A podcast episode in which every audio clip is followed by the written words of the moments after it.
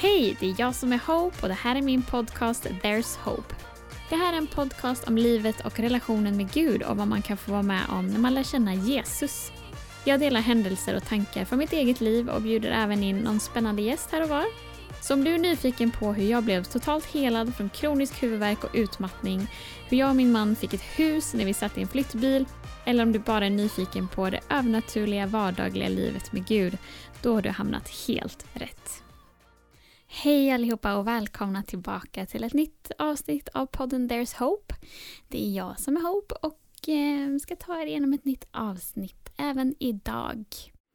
Vi är hemma nu några dagar mellan två semestermål som vi har denna sommaren och jobbar lite på i trädgården och tar hand om huset och jag har möjlighet att jobba på podden och denna veckan ska jag även skriva lite musik. Så det är härligt.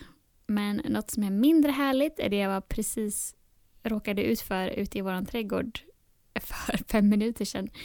Jag stod och eh, gungade vår dotter i hennes gunga medan min man då gick in för att förbereda det här programmet som jag spelar in i som heter Pro Tools och och ställde in alla inställningar så jag kunde spela in och under den korta tiden som jag stod och gungade henne på gräsmattan så blev jag attackerad av sju, inte mindre än sju fästingar. alltså så äckligt. Vi vet att vi har mycket fästingar i vår trädgård och att det finns i området för vi har mycket vilt som rör sig här runt omkring. Både älgar och rådjur och till och med grävling har vi sett och vi vet att det finns vildsvin och räv här också men, och att de bär mycket fästingar med sig. Men, och vi har fått en och annan själva förut men jag kände att det var rekord att stå på gräsmattan barfota i shorts och att få sju fästingar på sig samtidigt. Det var riktigt, riktigt äckligt och chockerande. Så att jag skyndade snabbt in efter att ha plockat bort dem och satte mig här in i säkerhet i studion igen.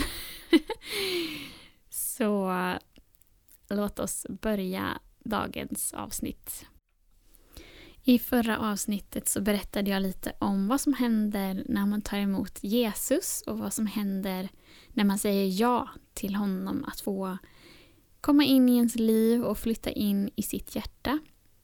Och jag kände att jag skulle göra ett avsnitt som fyller på lite i samma kategori om varför korset är så viktigt. Alla kristna tjatar om det där korset, men varför? Jag ska ta det väldigt basic, men jag fick en bra förklaring till det här med varför Jesus var tvungen att dö och varför blod var tvunget att spillas för att vi skulle räddas. Och jag är ingen teolog så ursäkta det enkla, enkla språket kring det här men jag tror att det är viktigt att vi pratar om korset. Så varför måste Jesus dö och varför måste blod spillas för att vi ska räddas? En sån där himmelsk princip som fanns från allra första början var att syndens lön är döden. Det bara var så. Någon måste dö för att syndens natur är att den leder till död till slut. Och kanske har du hört att man offrade djur på Gamla Testamentets tid. Och det var helt enkelt för att man dödade och spillde deras blod istället för sitt eget för att kunna rena sig och ha gemenskap med Gud. Och alltså gemenskap med Gud för att eh, komma ihåg att det är en relation och inte en religion. Så man ville ha gemenskap med Gud och han med oss. Och att Jesus dör innebär att han offrade sig själv i mänsklig gestalt istället för att låta dig dö för dina synder. Och vi är alltså syndat och förtjänar att dö, alla människor. Men han som älskar oss allra mest dog och spillde sitt blod och rentvådde oss i vårt ställe. Tänk dig att du är i en domstol. Du har gjort massor av fel. Ljugit, varit otrogen, rånat någon, slagit någon, svikit någon och du förtjänar dödsstraff. Men Jesus reser sig från publiken under ditt förhör och säger jag tar det istället. Du får gå fri. Det offret har han tagit för varje enskild människa. Och genom det här, genom att tro på Jesus och tro att han faktiskt har dött och uppstått för dig, så kan vi ha gemenskap med Gud igen utan att vi behöver spilla något blod. Och alltså handlar det inte längre om gärningar, som man säger, att det är kört för att vi gör minsta fel eller övertramp. Utan vi blir räddade genom tro. Tron på Jesus, korset och det han gjorde för oss. Då kanske du frågar, finns inte synden längre då? Jo, det gör den. Vi kan ju fortfarande som människor göra uppenbara fel som mord, stöld, lögn, svindleri, ja, med mera. Men om vi erkänner vår synd, alltså våra fel och brister, så kan vi på grund av det som hände på korset få förlåtelse och ändå räddas. Och det ska ju såklart inte missbrukas, alltså att man syndar och tänker att äsch, jag, jag är ändå förlåten. Alltså, nej, nej. Gud lurar du inte. Han ser vad som rör sig i ditt hjärta och dina tankar. Men har man gjort fel och vet det och helhjärtat ångrar sig så kan du ändå få förlåtelse. Jesus besegrar alltså synden och döden eftersom att syndens lön är döden i samma sekund som han dog och uppstod. Döden och synden är kan man säga ett eko från vår gamla natur, även fast den finns här idag och är verksam och aktuell i allas våra liv fortfarande. Men för den som tror på Jesus väntar evigt liv efter döden. Men frågan kanske hänger kvar hos dig ändå, att varför just blod? Varför är det det som är nyckeln till allt och varför var hans blod tvungen att spillas? Varför var man tvungen att offra djur? Jo, för att blodet symboliserar livet. Om du inte hade haft något blod i kroppen så hade du inte levt nu, eller hur? Tänk på vad mycket blodet faktiskt gör. Här står det på eh, när man läser om blodet på 1177. Eh, att blodet transporterar syre från lungorna till kroppens celler och koldioxid från cellerna till lungorna. Blodet transporterar näringsämnen och avfall till och från cellerna. Blodet deltar i immunförsvaret. Blodet transporterar hormoner och andra så kallade signalämnen. Blodet deltar i att reglera kroppens temperatur och blodet levrar sig om du skadar ett blodkärl. På så sätt hjälper blodet till att skydda kroppen. Att blodet levrar sig kallas också att det koagulerar. Det handlar alltså om syret, näringsämnen, immunförsvaret, hormoner, din kroppstemperatur och om du skadar dig så försöker blodet själv till och med att rädda dig. Blodet påverkar hela dig och blodet ger dig liv. Jesus ger också dig liv. Han beskriver sig själv som vägen, sanningen och livet. Återigen, blodet symboliserar livet. Livet är det som segrar över döden genom Jesus. Något som man ska komma ihåg också om Jesus själv i den här historien är att han var helt fri från synd när han tog sig an korset. Han är den enda syndfria människan.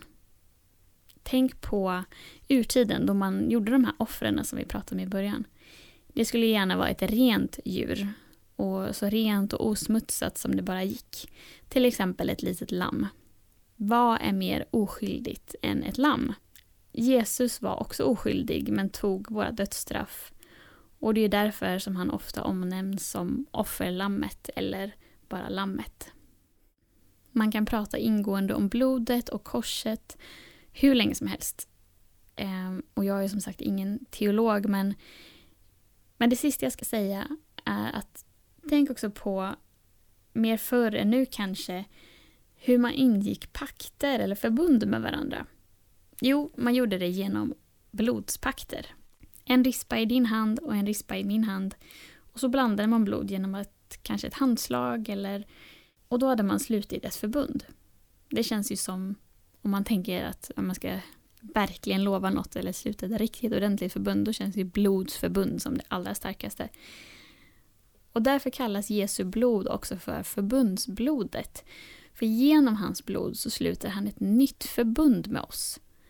Aha, okej, vad menar du då? Jo, att Det gamla förbundet är byggt på Mose lag och budorden som han fick från Gud. Så att människan skulle veta vad som var rätt och fel. Inte det att budorden inte gäller längre, men för det är ju fortfarande fel att stjäla och mörda. Men vi kan fortfarande få förlåtelse och räddning om vi gör fel eller syndar då.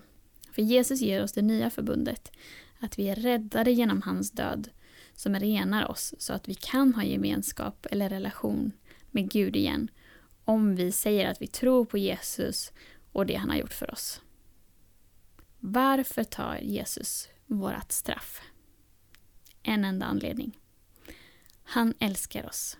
Han älskar oss. Han älskar oss. Han älskar oss. Och vad är lika viktigt som att han dog? Jo, han uppstod. Och därför kan vi uppstå med honom när vi själva en dag dör. Jag ska avsluta med att läsa ett bibelord som beskriver allt det här väldigt bra och som handlar om rövarna som hänger eh, på korsen bredvid Jesus kors på varsin sida. Och det är i Lukas 23, vers 39 till 43. En av brottslingarna som hängde där hånade honom och sa Är det inte du som är Messias? Rädda då dig själv och oss. Men den andra brottslingen tillrättavisade honom och sa Fruktar du inte ens Gud, du som har fått samma dom? Vi får det vi förtjänar. Vi har dömts för våra brott, men den här mannen har inte gjort något ont. Sedan sa han Jesus, kom ihåg mig den dag du kommer med ditt rike. Jesus svarade Sannerligen säger jag dig att du idag ska vara med mig i paradiset. Den rövaren förstod vem Gud var. Han förstod att det här är Gud själv som offrar sig för mig och för mänskligheten. Och han trodde. Och Jesus svarar honom att även fast han hänger där och sonar för sitt brott som människan har hängt upp honom för så säger Jesus att du ska få vandra med mig i paradiset. Du är förlåten. Jag gör det här för din skull. Och det säger han även till dig idag. Att det gäller dig och det gäller mig. Vi är alla som tror på honom kan få förlåtelse för våra synder och evigt liv om vi tror på det han gjorde och den han var och den han är. Det var ett kort grundläggande avsnitt om varför måste Jesus dö på korset och varför måste hans blod spillas för att vi ska leva och bli räddade.